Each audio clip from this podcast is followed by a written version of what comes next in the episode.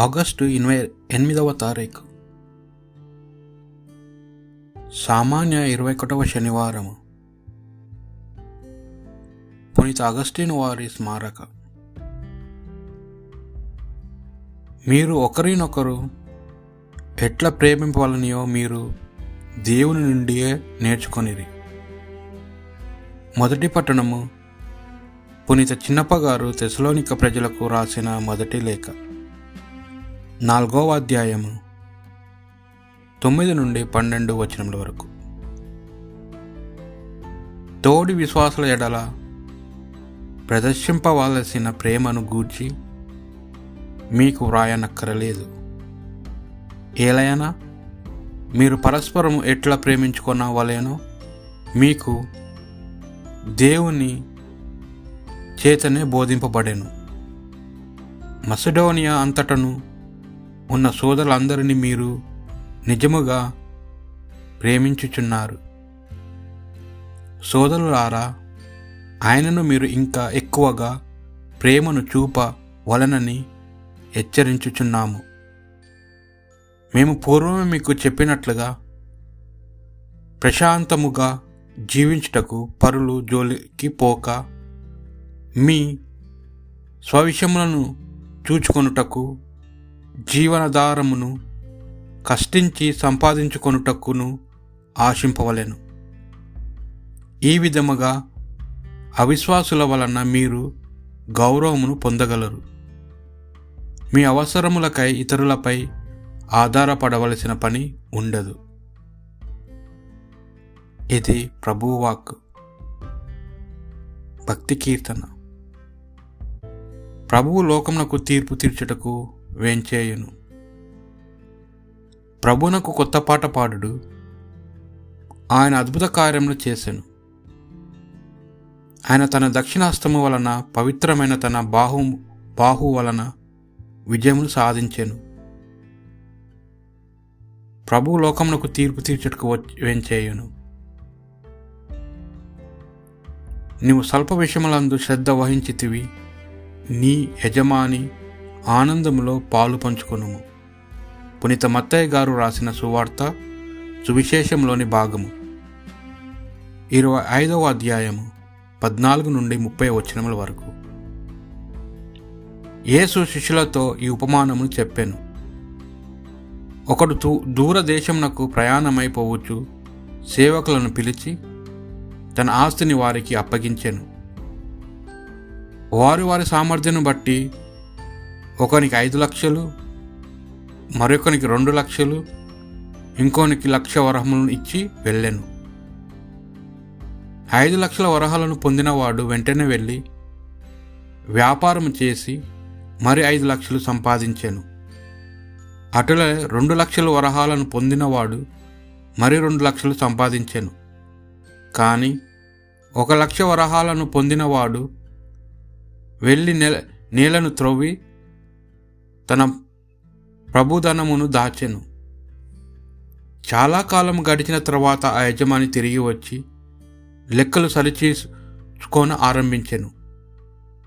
5 లక్షల వరహాలను పొందిన సేవకుడు మరో 5 లక్షల వరహాలను తెచ్చి, స్వామి, తమరు నాకు 5 లక్షల వరహాలు ఇచ్చి తిరి, ఇదిగో మరి 5 లక్షలు సంపాదించి తిని అనెను. అప్పుడు ఆ యజమాని వానితో, మంచిది, నీవు ఉత్తముడవు, నమ్మిన బంటువు, స్వల్ప విషయములందు శ్రద్ధ వహించితివి కనుక అనేక విషయములందు నీకు అప్పగింతును, నీ యజమాని ఆనందముతో నీవు పాలు పంచుకొనుము అనెను.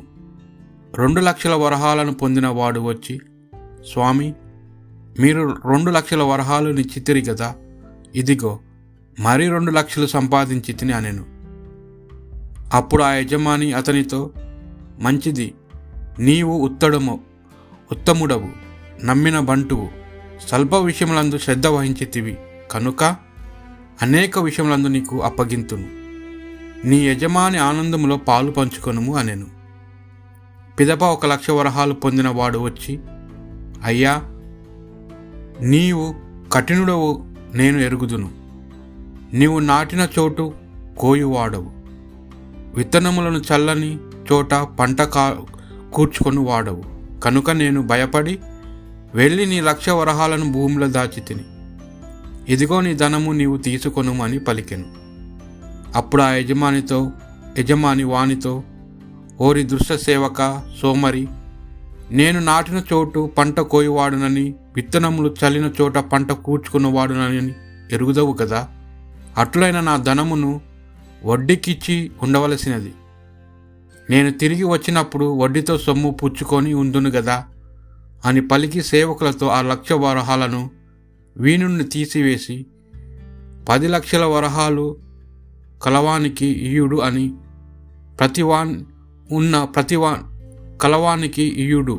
ఉన్న ప్రతివానికి ఇంకను ఇయ్యబడును, అప్పుడు అతనికి సమృద్ధి కలుగును. లేని వాని నుండి వానికి ఉన్నది తీసివేయబడును.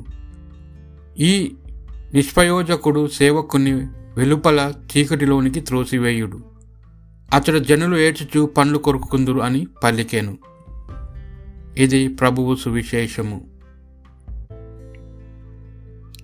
యేసుక్రీస్తు రెండవ రాకడ గురించి ఎదురుచూచే మనం ఏం చేయాలో ఈ ఉపమానం చెబుతుంది. ఒకడు దూరదేశం వెళుతూ తన సేవకుల సామర్థ్యం బట్టి వారికి వరహాలను ఇచ్చి వెళ్ళాడు.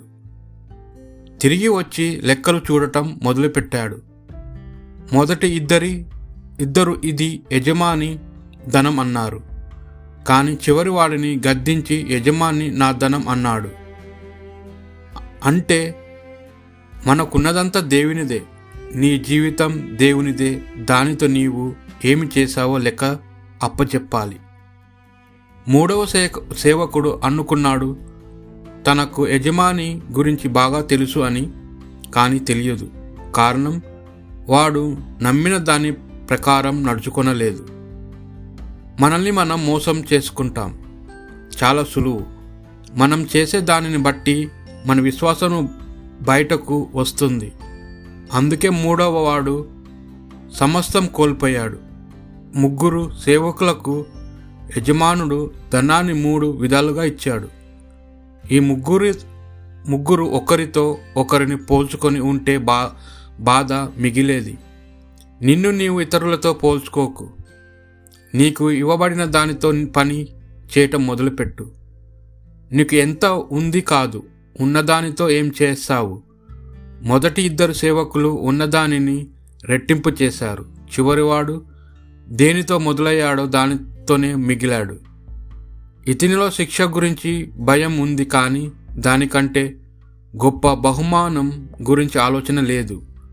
చివరకు ఉన్నది కూడా కోల్పోయాడు. దేవుడు నీకిచ్చిన దానితో ఏమి చేయకపోతే నరకం పోతావు.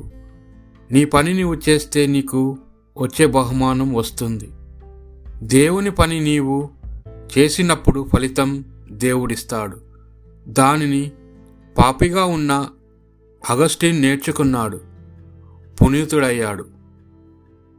ఇప్పుడే ఆయన పని మొదలుపెట్టు.